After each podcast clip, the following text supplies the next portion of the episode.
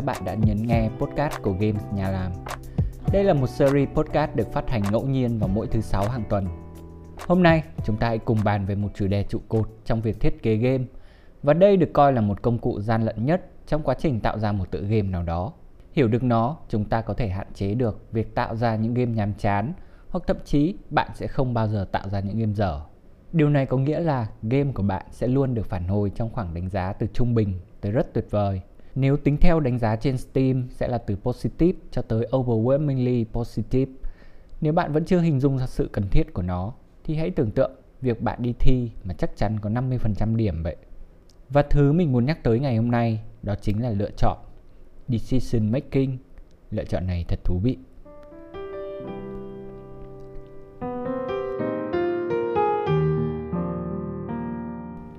Trong game, thứ chúng ta làm nhiều nhất không phải đánh quái, không phải cày vàng, không phải là đọc các dòng chữ, mà là một thứ còn cơ bản hơn thế rất nhiều, đó là lựa chọn. Để chơi game, chúng ta buộc phải lựa chọn một cách liên tục. Có những lựa chọn đơn giản đến nỗi không cần phải suy nghĩ như các thao tác nằm trong muscle memory mà các bạn đã quá quen thuộc. Như việc bấm một cái nút khiến nhân vật di chuyển, bấm đúng nốt, đúng nhịp khi chơi game âm nhạc. Ngược với nó là các lựa chọn cần sự đắn đo kỹ càng như điều chỉnh hướng kỹ năng, có uống máu hay không, lúc nào dùng chiêu cuối, mua món đồ nào trong cửa hàng, xử lý kẻ địch nào trước, nên tấn công từ đâu, vân vân. Và tất nhiên có cả những lựa chọn nhàm chán, quá rõ ràng như việc chọn những thứ có lợi nhất cho bản thân. Chẳng hạn, chọn món đồ có chỉ số cao nhất. Hay khi bạn dùng cung thì bạn chỉ chọn những kỹ năng của cung thủ. Trong các game roguelite thì bạn cũng chỉ build theo một hướng chiến thuật nào đó. Các lựa chọn có thể nhàm chán hay phức tạp đến mức nào đi nữa thì game cũng được cấu thành bởi một chuỗi các lựa chọn đan xen lẫn nhau. Lựa chọn này sẽ dẫn đến các lựa chọn khác. Hãy tưởng tượng là bạn đang đi về nhà. Bạn lái xe qua một cung đường rất quen thuộc. Dù bạn không nghĩ nhiều về chúng, nhưng trong vô thức, cơ thể của bạn vẫn lựa chọn khi nào nên tăng tốc, khi nào nên rẽ trái, khi nào nên rẽ phải hoặc phanh lại. Bởi vì bạn đã quá quen thuộc với chúng, nên con đường về nhà của bạn lúc này rất nhàm chán. Rồi một ngày, có một người khác đi cùng với bạn, ngồi sau bạn, có thể là đồng nghiệp, bạn học, bố mẹ hoặc người yêu. Bỗng nhiên, bạn cảm thấy bản thân được thử thách. Có một thứ gì đó khiến con đường không còn nhàm chán như trước nữa. Giống như việc bạn đang chán game thì bỗng nhiên có event mới vậy. Việc bạn không còn cảm thấy nhàm chán bởi lúc này bạn đã lựa chọn khác đi.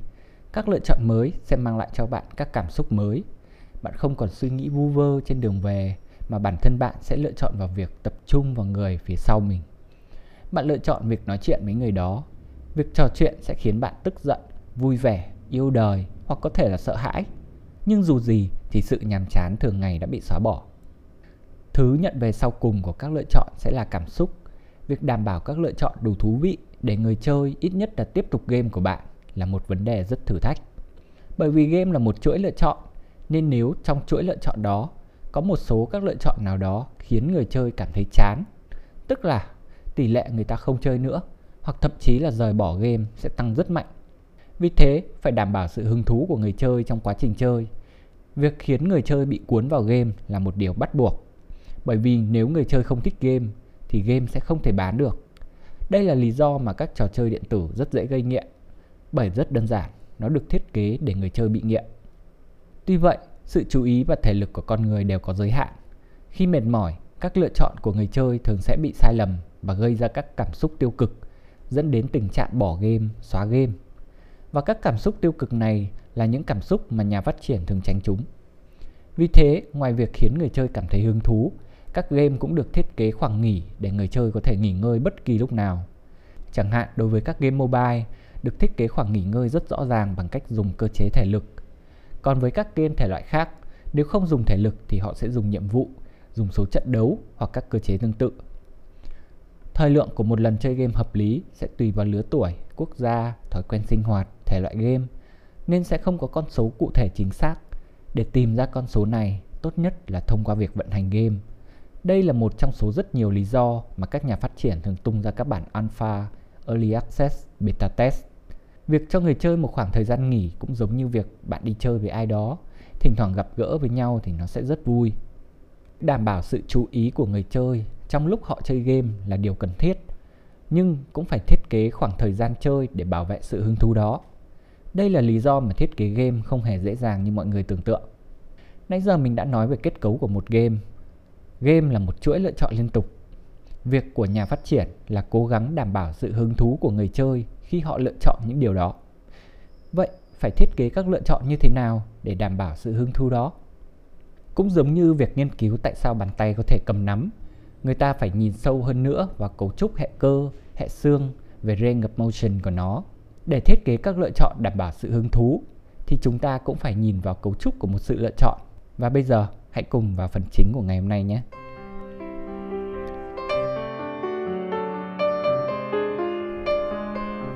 Vậy chính xác thì lựa chọn là gì? Ta sử dụng từ này rất nhiều nhưng thực sự không phải ai cũng biết cấu tạo của chúng để thiết kế ra một tựa game cho đúng. Lựa chọn là dựa trên những thông tin đang có để đưa ra hành động và nhận về phản hồi. Trở lại thí dụ ban nãy, trên con đường về nhà của bạn, bạn nhìn thấy một cành cây trên đường. Lúc này, thay vì tiếp tục đi thẳng, bạn sẽ đâm vào cành cây. Bạn sẽ làm gì? Hãy cùng phân tích tình huống này. Giai đoạn đầu tiên cấu thành nên một sự lựa chọn, đó là dựa trên những thông tin đang có. Giả sử trong tình huống này, những thông tin bạn có sẽ là cành cây khá to, có đường kính khoảng 10 cm. Cành cây này nằm ngang, chiếm khoảng 1 phần 3 lòng đường. Nếu tiếp tục đi thẳng thì bạn sẽ đâm vào nó. Vì đường khá vắng vẻ nên bạn đã thấy cành cây từ xa. Và bạn biết nếu đâm vào cành cây mà bị ngã chắc chắn sẽ rất đau. Xe của bạn cũng có thể hỏng. Bạn đang đi xe máy với vận tốc 20 km h tức là khoảng 5,5 m trên giây. Và cuối cùng, bạn rất quen thuộc với chiếc xe của mình. Tất cả các chức năng của xe đều hoạt động rất tốt. Tiếp tục tới với giai đoạn thứ hai của lựa chọn, đó là dựa trên tất cả những thông tin bạn đã có. Bạn dự kiến sẽ hành động theo một trong hai kịch bản sau. Hoặc là bạn sẽ quyết định đánh lái một chút để né cành cây, hoặc bạn tự tin vào khả năng của bản thân cho nên bạn quyết định phóng nhanh hơn để có thể đi qua cành cây mà không bị ngã. Tới giai đoạn thứ ba, ứng với hành động mà bạn thực hiện, bạn sẽ nhận về một phản hồi. Chẳng hạn, bạn quyết định phóng qua cành cây, các phản hồi lúc này sẽ là cành cây tác động vào xe, từ đó khiến bạn hơi lảo đảo một chút. Bạn vượt qua được cành cây và không bị ngã, và bạn cảm thấy rất tự hào vì bản thân đã vượt qua thử thách do chính mình đặt ra trong đầu. Chiếc xe cán qua cành cây cho nên nó bị hư hại một chút. Còn cành cây bị cán qua sẽ thay đổi tư thế và trở thành một câu đố cho người đi sau. Giả sử ở giai đoạn hành động, bạn quyết định không phóng qua cành cây mà đi né qua một bên thì phản hồi của hành động đó là cành cây giữ nguyên vị trí và chẳng có vấn đề gì xảy ra với bạn cả. Đó chính là ba giai đoạn cấu thành nên một sự lựa chọn bất kỳ. Giai đoạn đầu tiên là phân tích các thông tin đã có. Giai đoạn thứ hai là đưa ra hành động và giai đoạn cuối cùng là nhận về phản hồi từ hành động đó. Sau khi trải qua cả ba giai đoạn, lúc này bạn mới hoàn thành một lựa chọn của mình. Đây chính là định nghĩa đơn giản nhất của một sự lựa chọn. Tiếp theo, hãy cùng đi sâu vào từng giai đoạn nhé.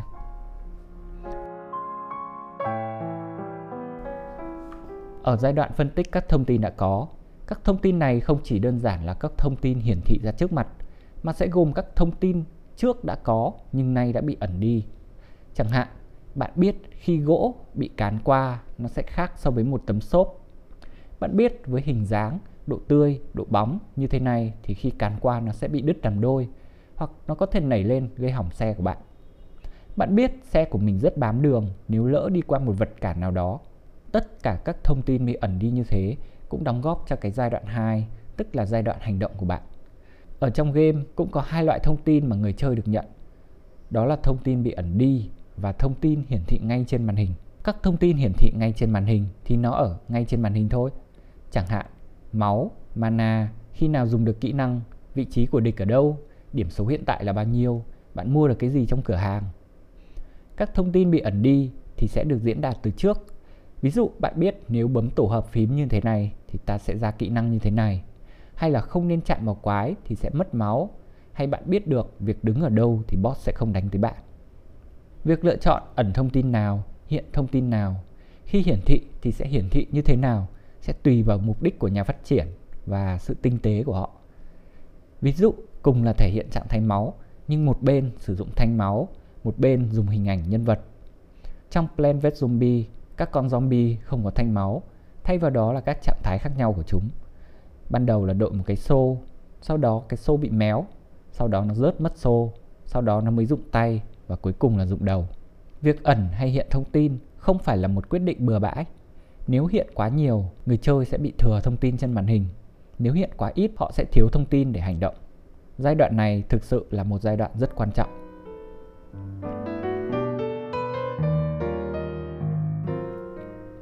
Giai đoạn tiếp theo là việc người chơi đưa ra hành động. Tất cả hành động mà người chơi thực hiện đều dựa trên lượng thông tin mà họ có từ giai đoạn trước. Càng có nhiều thông tin, người chơi càng có nhiều hành động có thể thực hiện. Trong một danh sách hành động ấy, họ sẽ ưu tiên lựa chọn các hành động tối ưu nhất cho bản thân. Hãy tưởng tượng bộ não sẽ chấm điểm cho tất cả các hành động có thể của bạn. Các hành động quá bất lợi sẽ bị đánh giá là kém và bộ não sẽ tự động loại bỏ chúng, chỉ còn giữ lại những hành động tốt nhất cho bạn quyết định. Trong thí dụ về cành cây và cái xe, bạn hoàn toàn có thể xuống xe, dắt bộ đi qua nó. Hoặc bạn cũng có thể chọn hẳn một con đường khác. Hoặc thậm chí cầm cành hơn, bạn có thể gọi người đến, khiêng cành cây đi, sau đó mới đi tiếp. Trong game cũng vậy, rõ ràng bạn có thể lao thẳng, đánh trụ đối phương mà không cần đồng đội. Bạn cũng có thể uống máu khi đã đầy máu. Bạn cũng có thể bắn hết toàn bộ đạn cho vui, nhưng bạn sẽ không làm như thế đúng không? Trong một số trường hợp, có thể các bạn đã trải qua rồi hoặc nếu chưa thì các bạn hãy thử. Đó là việc bạn quay trở lại chơi một tựa game mà các bạn đã đánh được một nửa. Mình chắc chắn một điều là bạn sẽ không còn nhớ quá nhiều và không biết phải làm gì tiếp theo cả. Một thí dụ nữa đó là việc bạn đưa một tựa game bạn đang chơi dở cho một người khác không biết chơi trò đó. Liệu người đó có thể chơi được như bạn không? Bạn hoàn toàn có thể đoán ra được câu trả lời. Đây là bằng chứng cho thấy thông tin ảnh hưởng đến hành động như thế nào. Cuối cùng là giai đoạn nhận về phản hồi. Bạn ném một quả bóng vào tường, nó nảy lại. Đó là phản hồi của hành động ném. Bạn xé rách một tờ giấy, tờ giấy rách, bụi giấy bay. Đó là phản hồi của hành động xé giấy. Bạn uống máu, máu nhân vật đầy lên. Đó là phản hồi của hành động uống máu. Bước phản hồi hay còn gọi là feedback. Đây là bước quan trọng nhất, đóng góp phần lớn trong việc hình thành một lựa chọn thú vị trong game. Trong khoa học nhận thức Cognitive Science, Feedback là một bước quan trọng giúp con người nhận thức hay là perceive. Có một thí nghiệm rất nổi tiếng về những chú mèo của Hell và Hen. Mục đích của thí nghiệm là để kiểm tra xem để phát triển khả năng nhận thức chiều sâu depth perception thì sẽ cần những gì.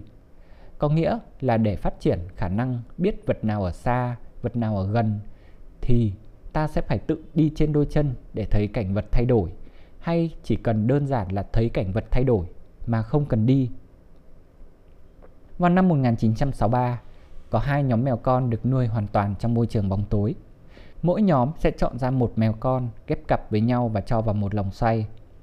Mèo con được buộc vào hai đầu của một tay xoay. Hãy tưởng tượng nó giống như một chiếc đu quay vậy. Khi một con di chuyển thì con còn lại cũng sẽ di chuyển theo. Ngoài lề một chút, đó là cover của tập này cũng chính là hình ảnh của thiết bị thí nghiệm đó. Nếu bạn đang nghe thì hãy mở lên coi thử nhé. Trở lại với nội dung trong hai con mèo thì chỉ có một con có thể tự do di chuyển, con còn lại phải ngồi trong một chiếc giỏ. Khi con kia di chuyển thì con này mới thấy mình di chuyển. Việc này đảm bảo giả thiết của thí nghiệm, một con được tự đi trên đôi chân của nó và con còn lại không cần đi. Chỉ trong lúc thí nghiệm, mèo con mới có thể được thấy ánh sáng và nhìn thấy cảnh vật trong lòng. Kết thúc thí nghiệm, tất cả sẽ được trả về bóng tối. Kết quả của thí nghiệm chỉ ra rằng bắt buộc phải tự mình trải nghiệm thì mới hình thành nhận thức về chiều sâu. Ngoài thí nghiệm về mèo, một số các thí nghiệm với người lớn cũng cho kết quả tương tự. Điểm mấu chốt ở đây đó chính là bước phản hồi hay là feedback. Bước này sẽ giúp con người học tập kỹ năng mới hoặc củng cố các thông tin mà họ đã học. Phản hồi sẽ xác nhận lại kỳ vọng, expectation của người chơi. Nếu kỳ vọng của người chơi là đúng thì kiến thức sẽ được củng cố. Nếu kỳ vọng của người chơi sai sẽ xảy ra hai khả năng. Họ học được điều mới hoặc kiến thức cũ bị gây nhiễu. Con mèo được tự do di chuyển, có sự phản hồi của việc di chuyển bằng chân và nó thấy cảnh vật xung quanh biến đổi theo mỗi bước chân. Con mèo còn lại do chỉ thụ động tiếp nhận thông tin, không có hành động để phản hồi, cho nên nó đã không hình thành được khả năng cảm nhận chiều sâu. Hãy lấy một thí dụ thực tế nữa như sau. Hãy tưởng tượng bạn thả một quả trứng từ trên cao xuống sàn nhà. Trước khi thả, bạn biết quả trứng rất dễ vỡ, chỉ cần va đập nhẹ là chúng sẽ dập Lượng thông tin này có được từ việc bạn đã trải nghiệm chúng ít nhất một lần trong đời. Có thể là lần đầu tiên bạn đập trứng để nấu ăn, hoặc lần đầu tiên bạn lỡ làm rớt chúng. Dù gì đi nữa thì bạn đã kỳ vọng rằng khi thả quả trứng từ trên cao xuống sàn, nó phải vỡ. Lòng đỏ, lòng trắng bắn tung tóe ra sàn, cùng với đó là những mảnh vụn trứng.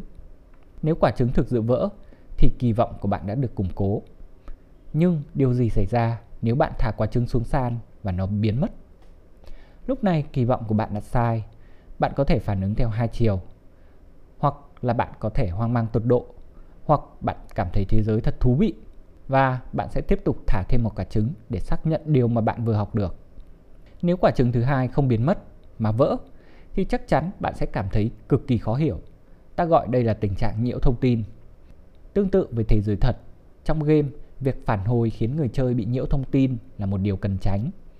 Chẳng hạn, bạn mua đồ, lẽ ra bạn phải mất tiền, nhưng bạn lại không thấy tiền của mình bị trừ.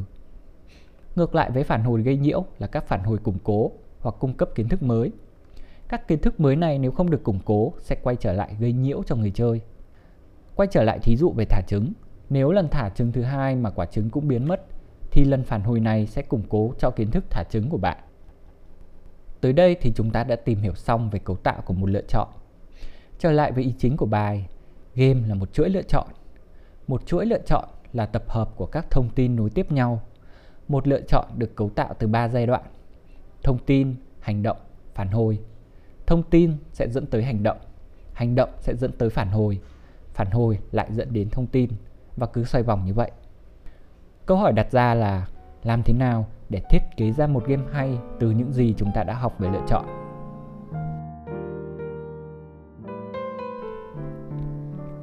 Thực ra thì để thiết kế ra một game hay khi đã hiểu về lựa chọn thì không thể nào. Nếu có một công thức cho game hay thì ngoài kia game nào cũng là siêu phẩm cả. Tuy vậy, học về lựa chọn để bạn có thể thiết kế ra một game không dở.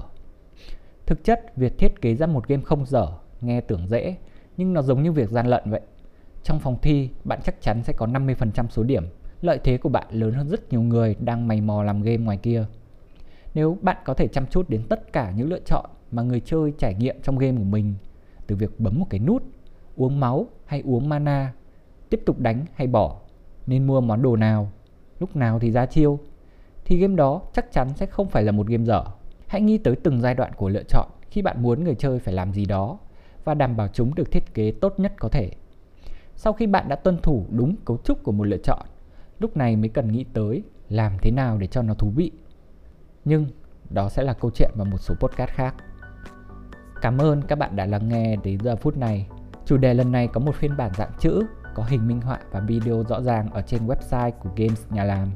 Mình sẽ đính kèm dưới link mô tả. Hãy ghé qua xem thử nhé. Và một lần nữa, xin chào và hẹn gặp lại trong những số podcast tới.